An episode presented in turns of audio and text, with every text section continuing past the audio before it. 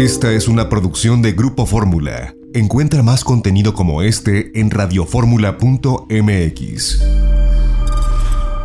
Fórmula.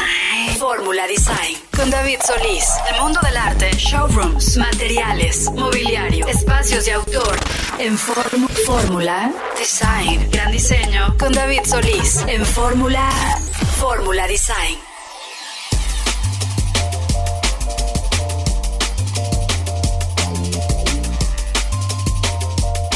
Bienvenidos queridos amigos de Fórmula Design, estamos iniciando transmisión, es sábado 19 de marzo de 2022 y con el gusto de saludarles les quiero mandar un fuerte abrazo a todos nuestros radioescuchas en toda la República Mexicana. Les cuento que tenemos un programa colmado de buena información, ya saben, de arquitectura, arte y diseño de interiores. Tenemos entrevistas, vamos a platicar con Pilar Caramés, que es subdirectora de la Universidad Gestal de Diseño, que está su sede en Veracruz, pero también tienen una sede en Cancún y nos va a platicar acerca de todos los, vamos, los planes de estudio que tienen para universidad y posgrados. También tendremos oportunidad de platicar con Cecilia Ramírez Corso, que es arquitecta mexicana Vive en Japón, trabaja en Japón y de manera extraordinaria hace restauraciones de casas tradicionales en Japón. Cecilia tiene una muy buena trayectoria, pero además tiene ideas muy interesantes donde nos va a hablar de la arquitectura intangible. Vamos a hablar acerca del sonido como parte de la arquitectura. Las casas tienen sonido, los objetos tienen sonido y ella se dedica a hacer un estudio que tiene que ver con el sonido de los espacios, con cómo suenan, cómo se escuchan para poder desarrollar una arquitectura que tenga desde luego un concepto, pero que también tiene armonía. Vamos a platicar con, Cecilia porque la verdad es que está de visita en México y me parece extraordinario lo que hace. Los detalles los vamos a tener más adelante en el programa. Por ahora los quiero invitar a que nos sigan en redes sociales. Estamos como arroba designhunter-mx. En Instagram también estamos en Facebook. Tenemos nuestra página de internet que es www.designhunter.com .mx y por supuesto los invito a que vayan y nos sigan a nuestro canal de YouTube. Nos van a encontrar como Design Hunter México o como Casas de México. Ahí van a encontrar nuestros programas. Estamos ya saben mostrando casas espectaculares en toda la República Mexicana. Próximamente también podrán ver esta, esta serie de casas que estamos mostrando en los canales de Hola TV. Y bueno, por supuesto, invitarlos desde luego que vayan y compren nuestra revista que se llama Design Hunter está pues ya en todos los puntos de venta, está corriendo la revista de marzo, en pocos días estará saliendo la revista de abril y tenemos información siempre muy interesante para poderlos inspirar. Y bueno, la nota más importante en el mundo de la arquitectura durante esta semana es la entrega del premio Pritzker. El premio Pritzker es como el Nobel de la arquitectura. Se entrega año con año desde 1979 a los arquitectos o al arquitecto más sobresaliente en todo el mundo. México ha tenido un arquitecto Pritzker, por supuesto, laureado y fue el segundo premio Pritzker que se entregó en 1980 y por supuesto hablamos de Luis Barragán. Luis Barragán sentó las bases de la arquitectura contemporánea mexicana. A partir de Luis Barragán se habla de la arquitectura emocional. A Luis Barragán, vamos, se le conoce en todo el mundo principalmente por el tema de haber sido ganador del premio Pritzker en 1980. Sus casas prácticamente se visitan de todas partes del mundo. Vienen, vamos, fotógrafos, vienen otros arquitectos, vienen periodistas para visitar, por ejemplo, la cuadra, ¿no? La cuadra San Cristóbal. Vienen a ver, por ejemplo, la casa Prieto, vienen a ver su casa estudio y la verdad es que Luis Barragán le dio la identidad a la arquitectura mexicana contemporánea. Después, desde luego, se habla mucho de Ricardo Legorreta, que también eh, siguió un poco el tema, o mucho el tema de lo que es la arquitectura emocional, con muros gruesos, con colores. La verdad es que Ricardo Legorreta también puso en el mapa el tema de la arquitectura mexicana contemporánea Definitivamente yo, en mi opinión, pienso que Ricardo Legorreta tuvo que haber sido laureado también en vida con el premio Pritzker. Ricardo Legorreta fue muchísimo tiempo también jurado del premio Pritzker porque ha sido un arquitecto internacional. Además ha sido el arquitecto que más ha construido fuera de México. Así que ya saben, referencias obligadas de la arquitectura contemporánea mexicana. Por supuesto, Luis Barragán primer y único premio Pritzker mexicano que hasta ahora se tiene, y por supuesto Ricardo Legorreta. Les voy a hablar hacia el final del bloque de otro arquitecto que también debemos de seguir, que es Oscar Hagerman. Les voy a platicar el por qué, pero ahora quiero hablar de esta noticia, ¿no? Esta noticia que de verdad es importante porque es, bueno, el premio Pritzker para el primer arquitecto africano que se da y es a Francis Caré. Y él dice que no se trata de hacer, sino de enseñar a hacer. Y es el primer arquitecto africano en ganar este super galardón y que marca un cambio de paradigma en la historia de este premio al celebrar a un profesional que consigue actualizar la tradición y reunir dinero para construir por encima de reconocer al que mejor construye con medios menos limitados. Francis Caré, que tiene 56 años, representa al arquitecto como guía para el cambio hacia una construcción más sostenible. Eso es súper interesante y muy importante. Hay que construir con medios locales y más lógica que tecnología y hay que hacer arquitectura colaborativa y comparativa. También la esperanza de que la arquitectura ayude, ayude a mejorar el estilo de vida y la fortuna de muchas personas que no han tenido esas oportunidades, ¿no? Y bueno, la historia de Caré parece una mezcla entre un cuento de hadas y un lavado de conciencia del mundo occidental. El arquitecto fue hijo primogénito del jefe de un poblado en Gando, en Burkina Faso, y bueno, a Caré le tocó estudiar y odió hacerlo. Tenía siete años y pasó de ocuparse de llevar agua y jugar con sus dos hermanos a caminar 20 kilómetros al día para aprender a leer y escribir en una escuela en su poblado. Aquel colegio estaba obviamente construido con bloques de, eh, de hormigón, de cemento y por supuesto muy mal ventilado. Karen nunca olvidó el calor que pasó en ese edificio, en esa construcción y por eso, cuando ya becado para convertirse en carpintero en Berlín, prolongó sus estudios hasta graduarse como arquitecto en 2004 y tuvo la idea en la cabeza siempre fija de que los hijos de sus amigos tuvieran mejores oportunidades y que pasaran menos calor en aquellas escuelas muy complicadas en África. Ya como arquitecto, pues Care se convirtió también en un promotor, así que se trata de reunir dinero para poder levantar una escuela primaria en Gando, en su poblado, y él, bueno, pues desde luego que sabía cómo construirla y lo más importante era hacerla ventilada. Los hombres harían el barro y los ladrillos mientras que las mujeres aislarían el suelo. La cubierta quedaría elevada sobre el muro para dejar pasar el aire y evitar parte del calor. Para 2001, Gando seguía sin electricidad y sin agua corriente, pero tenía escuela. Con la gente implicada, los diseños prosperan. El mejor mantenimiento es el entusiasmo, explicó el arquitecto Caré para eh, los medios cuando recibía este reconocimiento. El año pasado, Care culminó en Kenia el campus de Lions Club, una residencia para estudiantes de tecnología de la información.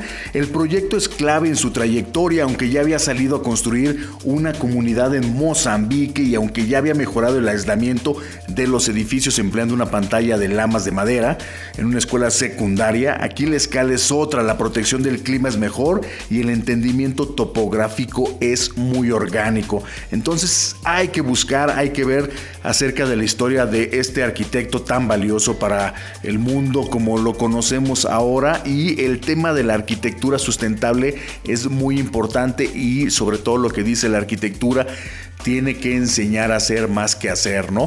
Les quería contar rápidamente de Oscar Hageman, porque desde luego que Careno es el primer arquitecto promotor que enseña a hacer arquitectura. También en México tenemos lo nuestro y por supuesto busquen a Oscar Hagerman. Tiene una película, está en Netflix y es un arquitecto extraordinario que junto con su mujer también tomaban juntaban dinero, tomaban su, camioneta, su combi, iban hacia la sierra, por ejemplo, en Puebla, y ayudaban a las comunidades a construir no solo sus casas, con una arquitectura también desde luego sustentable o una arquitectura autocreada, pero con bases de, buena arquitectura, de buen proyecto, de buen diseño, y construyó Oscar Hagerman junto con su esposa una escuela primaria, una escuela secundaria, preparatoria e incluso universidad en las partes más desprotegidas de México y esto prácticamente sin el apoyo de nadie más que de la gente que iba por ahí eh, conociendo a Oscar Hageman y lo iban ayudando y con la gente local, la gente de las comunidades,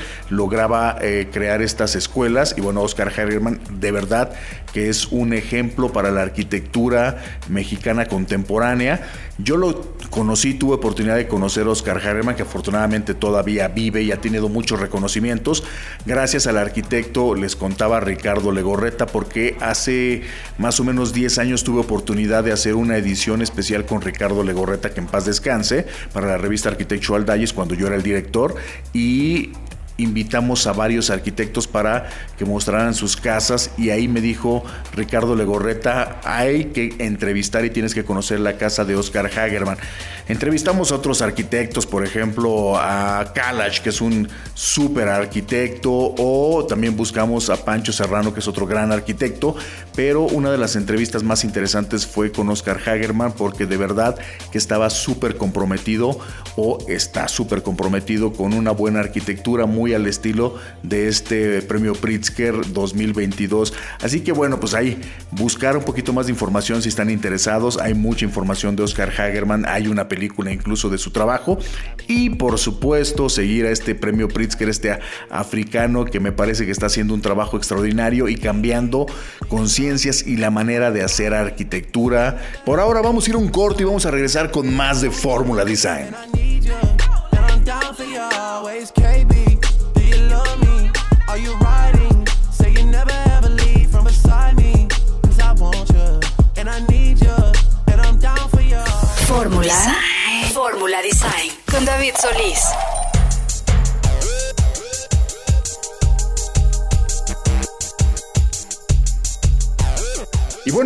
De regreso en Fórmula Design, queridos radioescuchas, y tengo el gusto de platicar con Pilar Caramés, que es la subdirectora general de Gestal Design School, que es una, bueno, es una escuela de, de diseño, como su nombre lo dice, y están cumpliendo 35 años en Veracruz y en Cancún ya tienen 11 años y son un centro de estudios especializado en diseño y en creatividad. Y como ustedes saben, este programa habla de diseño, arte, arquitectura y mucha creatividad. ¿Cómo estás, Pilar?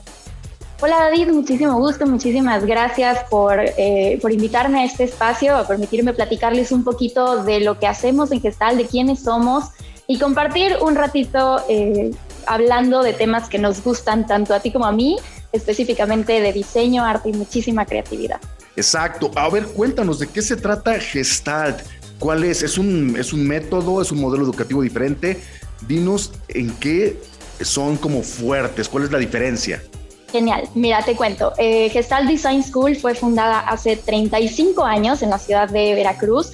Es un centro de estudios especializado en diseño y en creatividad, como bien lo comentaste. Eh, impartimos cinco licenciaturas. Eh, las licenciaturas son en diseño de imagen y relaciones públicas, diseño y mercadotecnia de la moda, diseño gráfico digital y multimedia, diseño, de, eh, diseño y organización de eventos y arquitectura de interiores. Y bueno, pues tenemos dos posgrados que son la maestría en diseño editorial y diseño tipográfico. Y bueno, pues lo que nos diferencia de otras escuelas es precisamente nuestro modelo educativo, nuestros, eh, nuestro modelo está basado en los principios de la teoría gestal y bueno, pues esto significa que todos nuestros estudiantes aprenden a través de la práctica, todo lo llevamos a la realidad. De hecho, todos los ejercicios, los casos prácticos, evaluaciones, todo lo trabajan y lo desarrollan con clientes y con características reales. Entonces, esto significa que para cuando nuestros alumnos egresan de la universidad ya tienen, por lo menos en su portafolio, ya tienen eh, alrededor de seis o siete proyectos con valor curricular trabajado para empresas, para personas, eh, para distintas eh, personalidades, ¿no? De todos los tipos y dependiendo de la disciplina, con pues un cliente real, con un proyecto real que tiene un valor curricular importante. Oye, pues mándanos a un par de estudiantes, ¿no? Para la, revista, para Design Hunter, ¿no? claro que sí. Para organizar algún evento, para rediseñar a lo mejor incluso la, la revista, buscar las tipografías. Es muy interesante porque el campo de acción es infinito, porque el diseño está aplicado prácticamente a todos los aspectos de la vida. Desde la pieza más pequeña está diseñada, ¿no? Todo tiene diseño. Como bien lo dijiste, el diseño está precisamente en todo, o sea, literal en todo lo que vemos, todo lo que hacemos, todo lo que tocamos, todo pasa por un proceso de diseño. A lo mejor no lo tenemos tan presente, pero todo está pensado desde un eh, proceso de diseño y algo que nosotros hacemos mucho hincapié es que ellos literalmente pueden aplicarlo en las áreas que ellos deseen. Yo creo que yo, yo soy fiel creyente de que el diseño puede cambiar el mundo porque pues literalmente eso influye muchísimo en todo, ¿no? E, específicamente en el tema de los interiores, ¿no? Que es en lo que más contacto tienen en la revista. ¿Cómo te hace sentir el entrar a un cuarto o entrar en una habitación según cómo está ambientado, ¿no? Ya desde ahí tu percepción, tu estado de ánimo, todo cambia. Y ahora imagínate que eso lo, extrapolemos a cualquier situación en la vida. Sí, incluso hay arquitectos que hablan sobre el diseño interior cómo puede incluso curar personas, ¿no? Curar ciertas enfermedades. Quería preguntarte, es eh, obviamente el tema que nos comentas que es muy práctico, que los estudiantes van aprendiendo de manera práctica, pero esto desde luego que va acompañado de la teoría, porque siempre es importante tener eh, esas bases sólidas, esas bases fuertes que tienen que ver con teoría. ¿Es así? Sí, de hecho, algo que nos caracteriza también es que nuestros planes de estudio son bastante completos eh, te voy a poner un, ejemplo, ¿no? Aterrizándolo a la licenciatura en diseño y mercadotecnia de la moda, que la, voy a agarrar como ejemplo ahorita.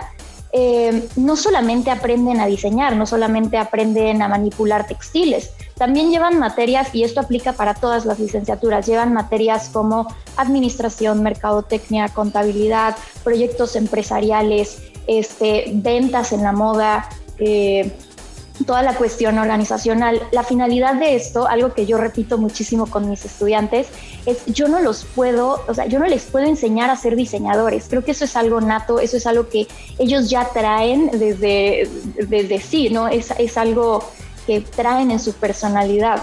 Es también talento. Es, es, el talento, exacto. Es algo que yo no les puedo enseñar. Yo no los puedo enseñar a ser diseñadores. Yo los enseño a ser profesionistas y les enseño a que el día de mañana puedan vivir del diseño y puedan hacer de esto una carrera.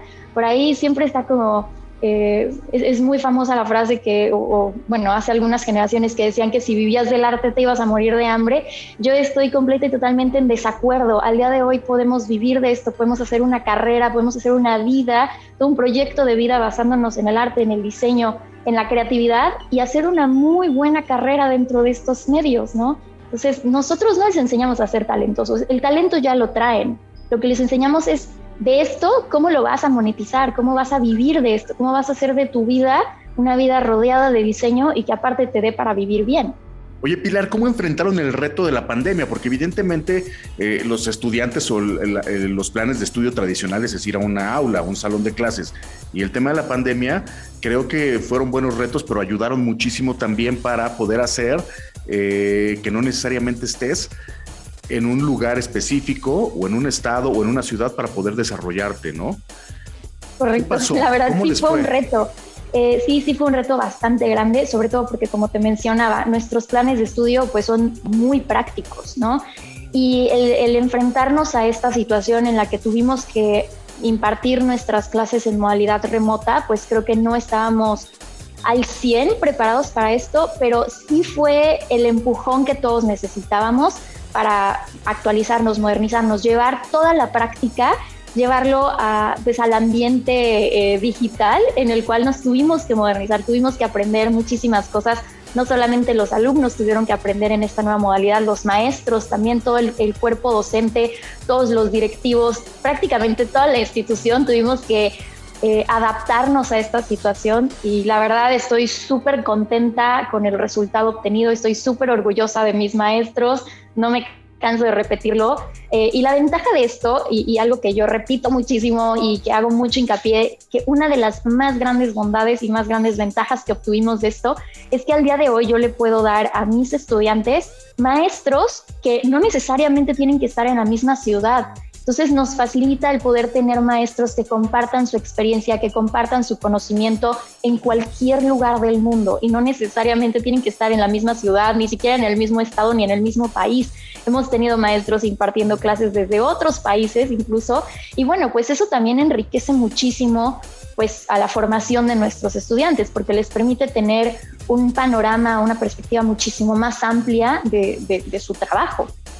Sin duda. Oye, Pilar, eh, 35 años en Veracruz, 11 años en Cancún. ¿Tienen planes para otras ciudades? Por ejemplo, se me antoja mucho Ciudad de México, Guadalajara, donde hay una eh, escena de diseño muy importante, tanto de moda como industrial.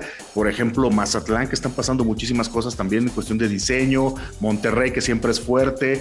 Mérida, por ejemplo, que están llegando al parecer 80 mil familias eh, al año, ¿no? Entonces está creciendo muchísimo el tema de construir casas, decorarlas, eh, todo, ¿no? ¿Hay planes?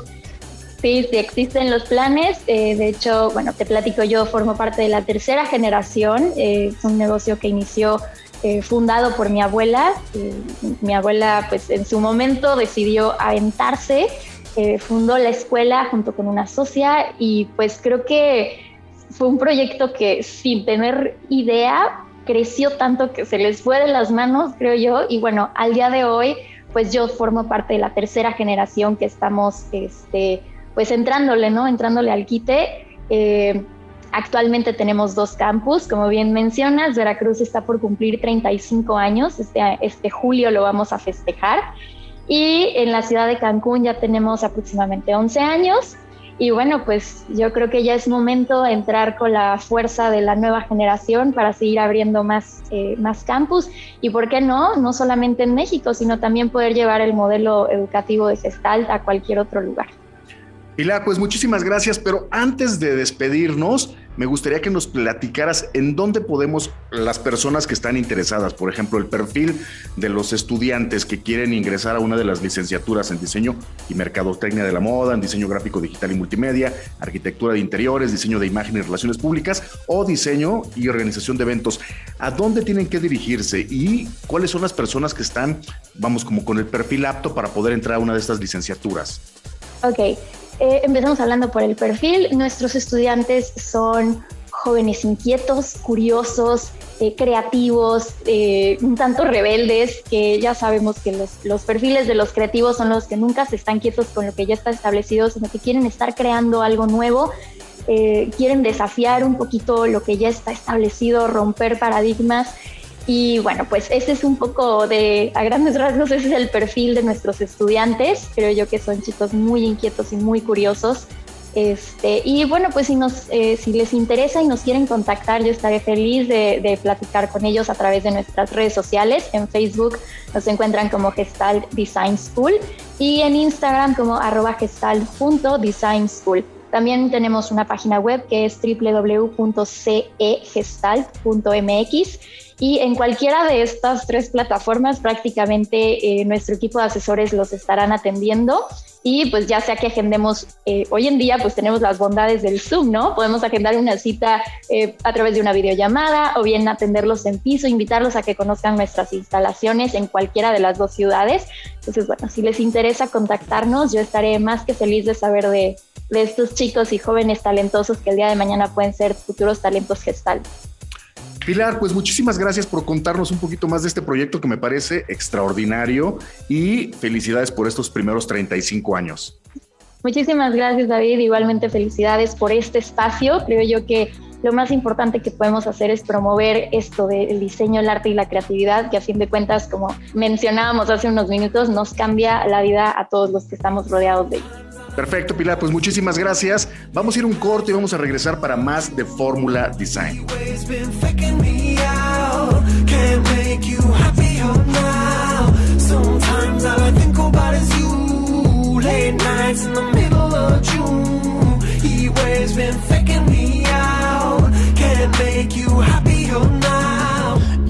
Fórmula Design con David Solís.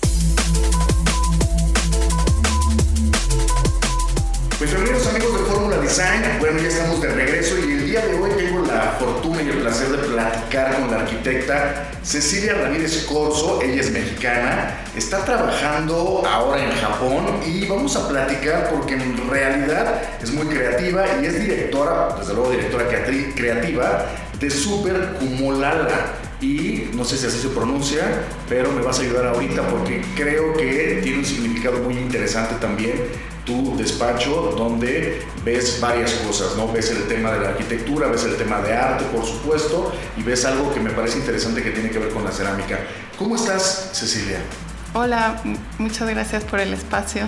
Oye, cuéntame, lo, dije bien, lo pronuncié bien, Supercumulala. Es, es? Supercumo la la la.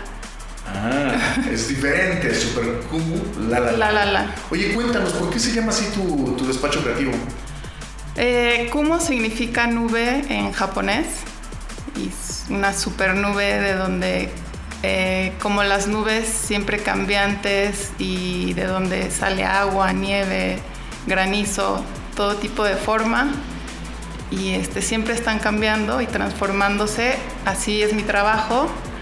Eh, soy principalmente arquitecta, pero obviamente el arte y desde que vivo en Japón la cerámica han estado formando parte de todo el proceso creativo.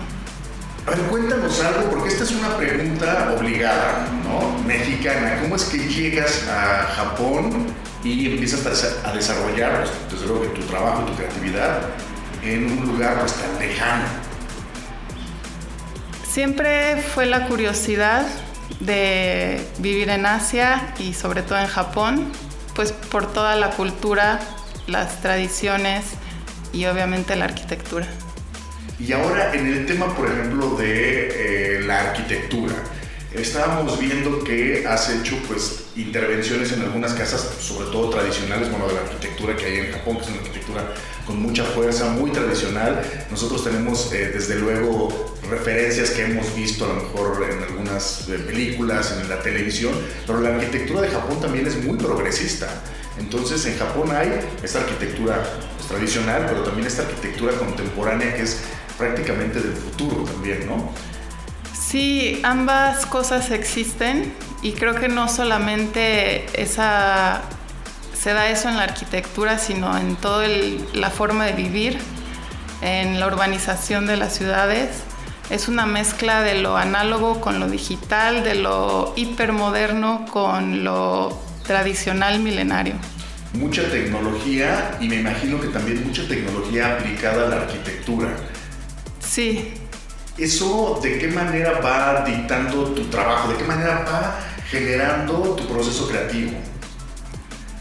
Em, bueno, ahorita los proyectos que he hecho allá están más que relacionados con la tecnología, es volver a rescatar las la construcción tradicional con métodos tradicionales, eh, materiales naturales, pero obviamente em, incluyendo eh, la tecnología se puede decir es más en eh, instalaciones. A la hora de integrar. Sí. Oye, Cecilia, cuéntanos, porque me parece bien interesante el tema en la arquitectura, el tema de las proporciones, por ejemplo, ¿no? Ahora que hemos vivido un par de años súper complicados donde nos dimos cuenta que la iluminación natural era un regalo que de repente no lo estábamos este, valorando como se debería, o el aire, ¿no? El aire, por ejemplo, el tener una ventana abierta, el poder salir a un balcón, el poder estar en un patio, se convirtió en algo realmente valioso dentro del trabajo del arquitecto, ¿no? Eh, ¿Qué relación hay y si existe alguna relación entre la arquitectura tradicional que se hace en Japón y algo de lo que es la arquitectura eh, mexicana. Em, yo creo que no hay una relación directa. Tal vez solamente podría ser la utilización de materiales eh, naturales para la construcción como por ejemplo en el caso de paredes de adobe y paredes de, hechas allá con tierra y bambú. Pero fuera de eso los espacios y cómo manejan la luz es totalmente diferente. Aquí el sol en todas partes de México diría que el sol es bastante fuerte. En Japón todos los tonos son más tenues. Eh, la iluminación que dejan pasar una casa habitación es muy distinta, casi siempre oscura. Em, es totalmente distinto la forma en que ven los colores y la luz a comparación de México. Yo diría que opuesta. Oye, Cecilia, cuéntanos un poco sobre el cómo te integraste en el trabajo en, en este caso en Japón, ¿Cuál fue tu propuesta? Y eh, descríbenos a lo mejor un poco acerca del proyecto, el último proyecto o el proyecto que sientes que ha sido el mejor que te ha quedado. Mm, la integración ha sido muy eh, paso a paso obviamente por las diferencias culturales, el idioma, eh, siempre a través ya sea del diseño, del arte o, bueno, la arquitectura también. Y este, creo que el proyecto que más me ha gustado es el de la primera casa que remodelé de 100 años en la ciudad de Kioto. Eh, arquitectura tradicional, y pues bueno, fue, creo que hay un parteaguas para mis próximos proyectos. Oye, dime algo, yo vi algunas, algunas imágenes, es esta casa que tiene unos muros un poquito como color verde eh, clarito, es como un verde muy sutil, en alguno de los muros donde puedes ver este, muchas vigas, por ejemplo, de madera, ¿es la casa? Son blancos. Son blancos. Sí y tiene mucha madera, ¿no? Usa mucho la madera en, Japón, ¿no?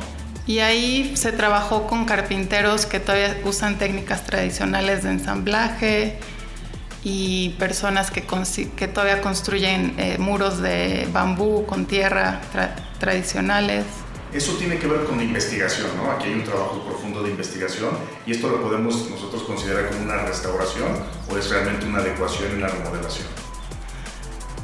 Son ambas cosas, se restauró, la casa estaba en bastante buen estado, pero se restauró y se rescató lo más que pudo, pero obviamente es, tenemos que adaptarnos al siglo XXI y este, respetando lo más posible la arquitectura original, pero sí haciendo una eh, remodelación eh, a fondo para adaptarse a esta, al modo de vida de ahora.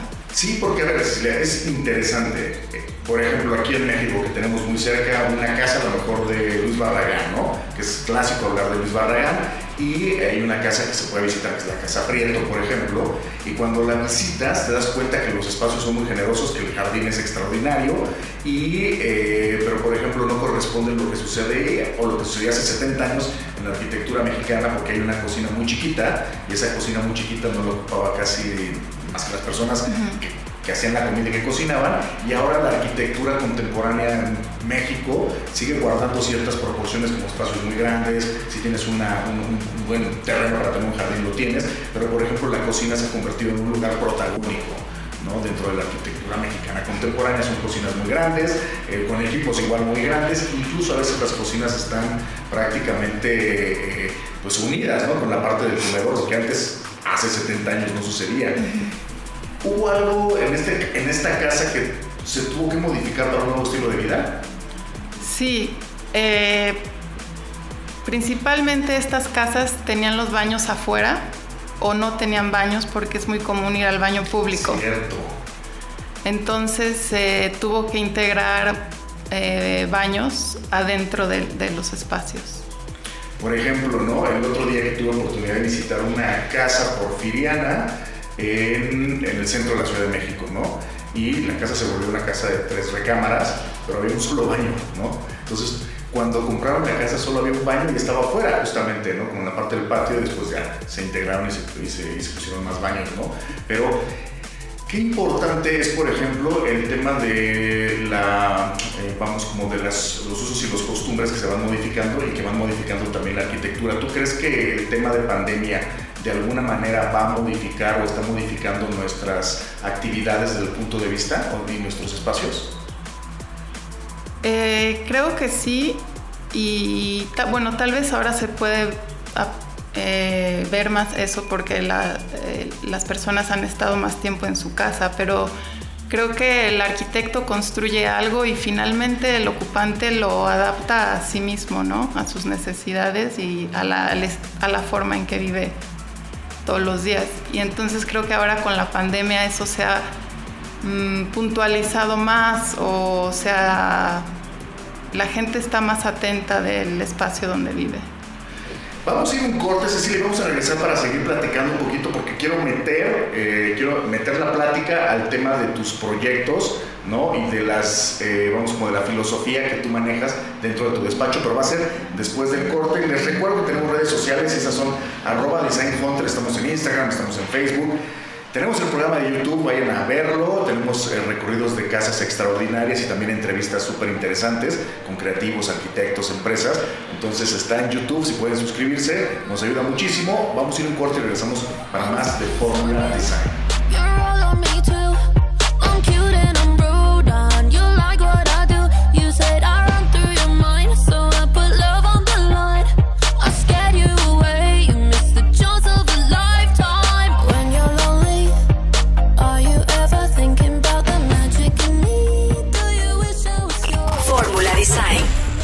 Solís.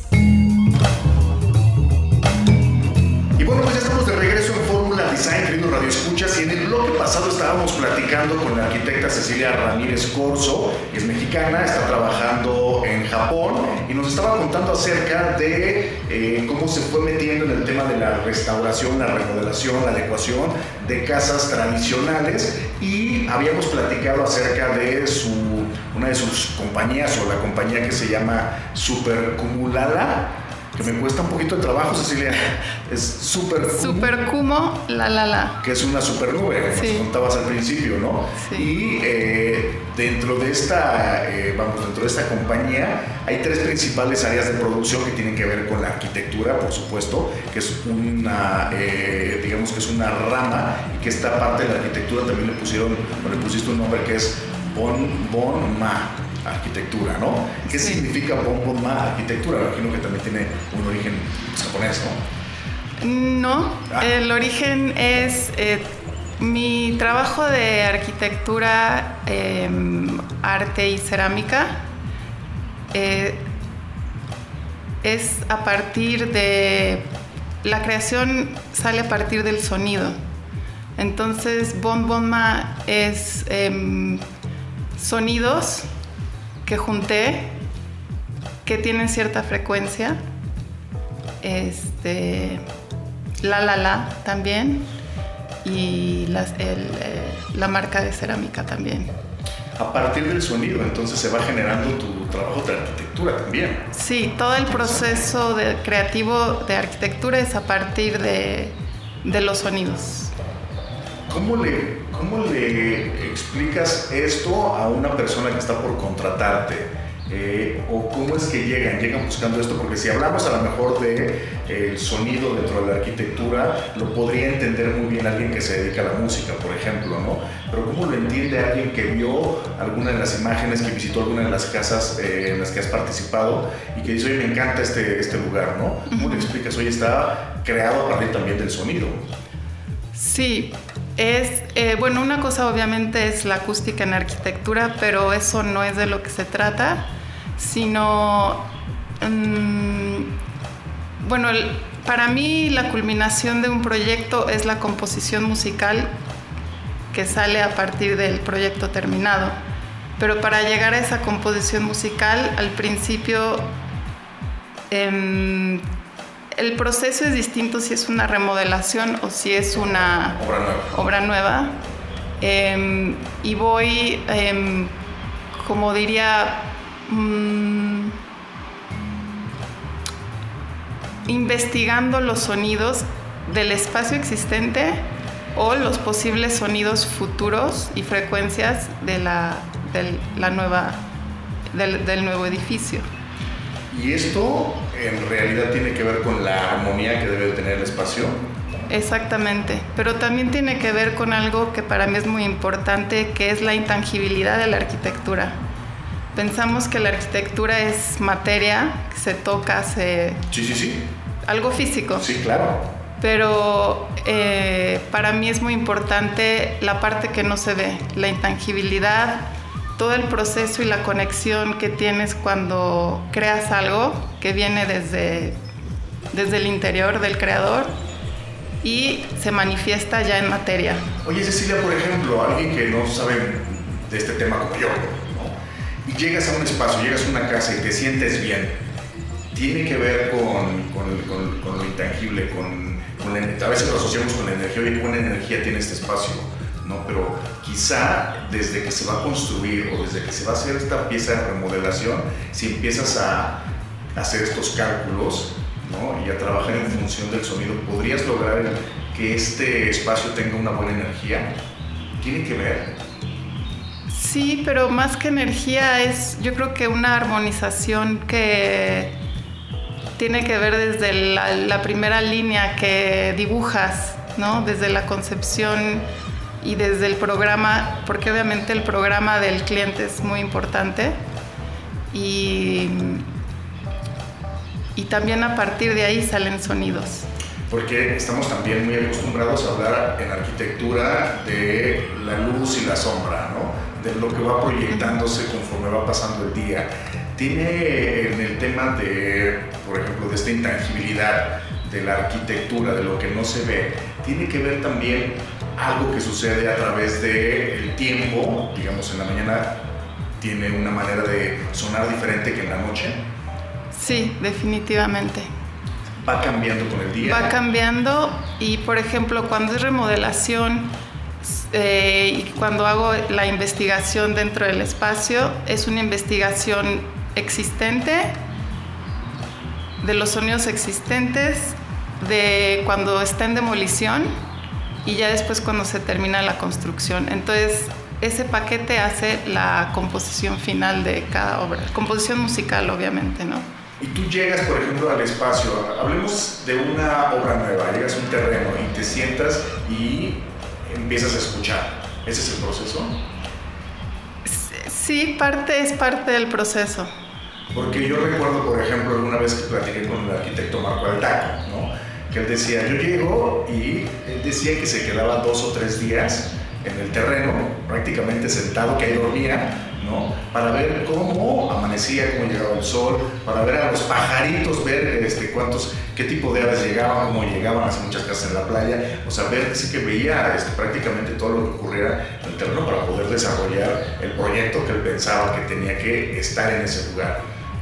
Exactamente, es un proceso parecido. Eh, me gusta, también hago supervisión de obra en la construcción porque para mí es importante estar desde el principio hasta el final y ver esa transformación de lo intangible en la arquitectura y cómo se va tejiendo lo físico con lo que no puede, o sea, tal, bueno, el sonido lo escuchas, pero no es algo que puedas materializar, ¿no? Y también se va en un segundo. No lo tocas, por ejemplo, ¿no? No tiene esa materialidad, ¿no? Exacto. De la que hablamos, por ejemplo, qué interesante, porque siempre que hablamos de arquitectura estamos hablando de texturas, de colores, ¿no? Estamos hablando de si el espacio es frío, si el espacio es muy cálido y siempre de los materiales. Maderas, los mármoles están de moda, por ejemplo, el, concreto, que también se puso súper de moda. ¿Cuáles son los materiales que, se, que son perfectos o que son más afines para desarrollar un proyecto como los que tú haces que tienen que ver con la composición también pues, del sonido? Creo que cada proyecto dicta su... No es que haya un material mejor o que otro, uno mejor que otro, pero obviamente la selección de materiales va en conjunto con esta parte intangible de la arquitectura y el sonido. Entonces las casas suenan. Suenan definitivamente. ¿Y cómo debe de sonar una casa bien hecha, una casa bonita, una casa que yo quisiera publicar en la revista? ¿Cómo debe de sonar? Pues yo creo que depende del usuario también porque la composición y los tonos también tienen que ver con quién va a vivir ahí, qué van a hacer ahí, su modo de vida. Entonces, creo que hay que vivir el espacio definitivamente. Hay que vivir el espacio, ¿verdad? Sí. Pero no llega alguien que de repente te diga, oye, Cecilia, quiero que vengas a mi casa, que me digas cómo suena, quiero ver si puede sonar mejor. No, no me ha tocado. Y generalmente este proceso es muy interno. No, no lo lo hago público porque es para mí mi proceso creativo, pero es a partir del sonido de donde sale la creación. Y es así también como empecé en la cerámica, a partir de eh, una investigación de todos los esmaltes en combinación con los distintos tipos de barro y porcelana para ver qué sonidos producen. Los sonidos que puede producir la cerámica también son muy diferentes en cuanto al tamaño que puede tener este, el objeto, ¿no? O el grosor que puede tener el objeto, ¿no? También eso va determinando cómo va a sonar y creo que si suena bien se ve bien. O es solamente lo estoy imaginando, yo no sé. Sí, van de la mano, yo creo. Tendrían que ir de la mano, ¿no? Sí. Son espectacular, pero el objeto es re feo. Claro, una forma armónica con un sonido armónico. Oye, qué interesante el tema de la cerámica. Hay talleres de cerámica importantes en Japón. Tú tienes un taller de cerámica.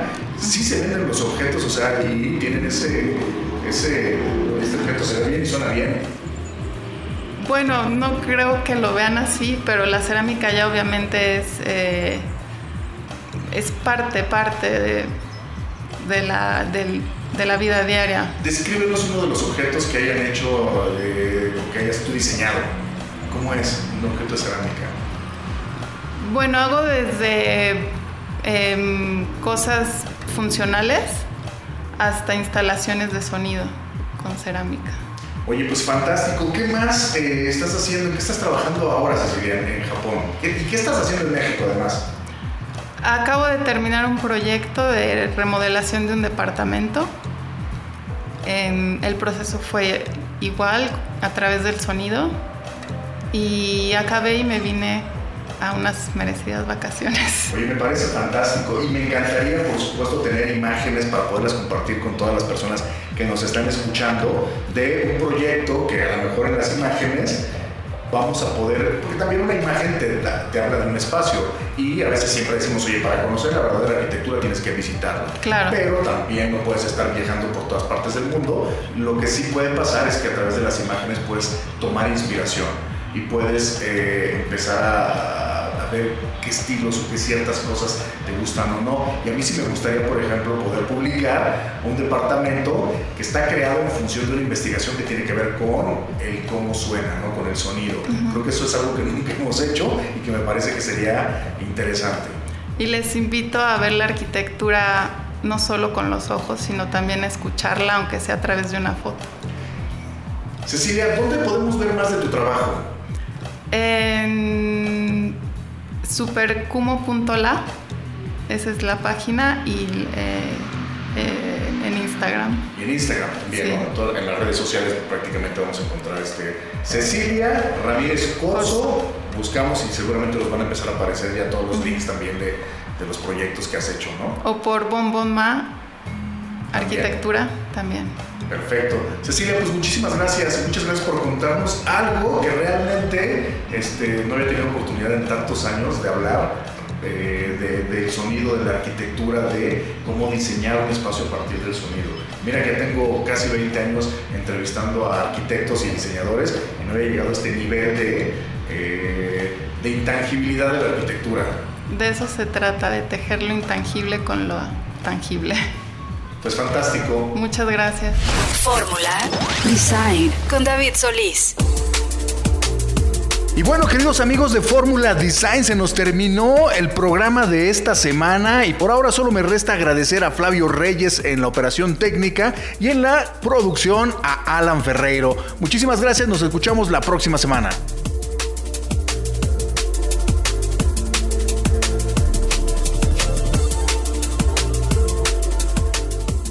Fórmula Fórmula Design con David Solís. Esta fue una producción de Grupo Fórmula. Encuentra más contenido como este en radioformula.mx.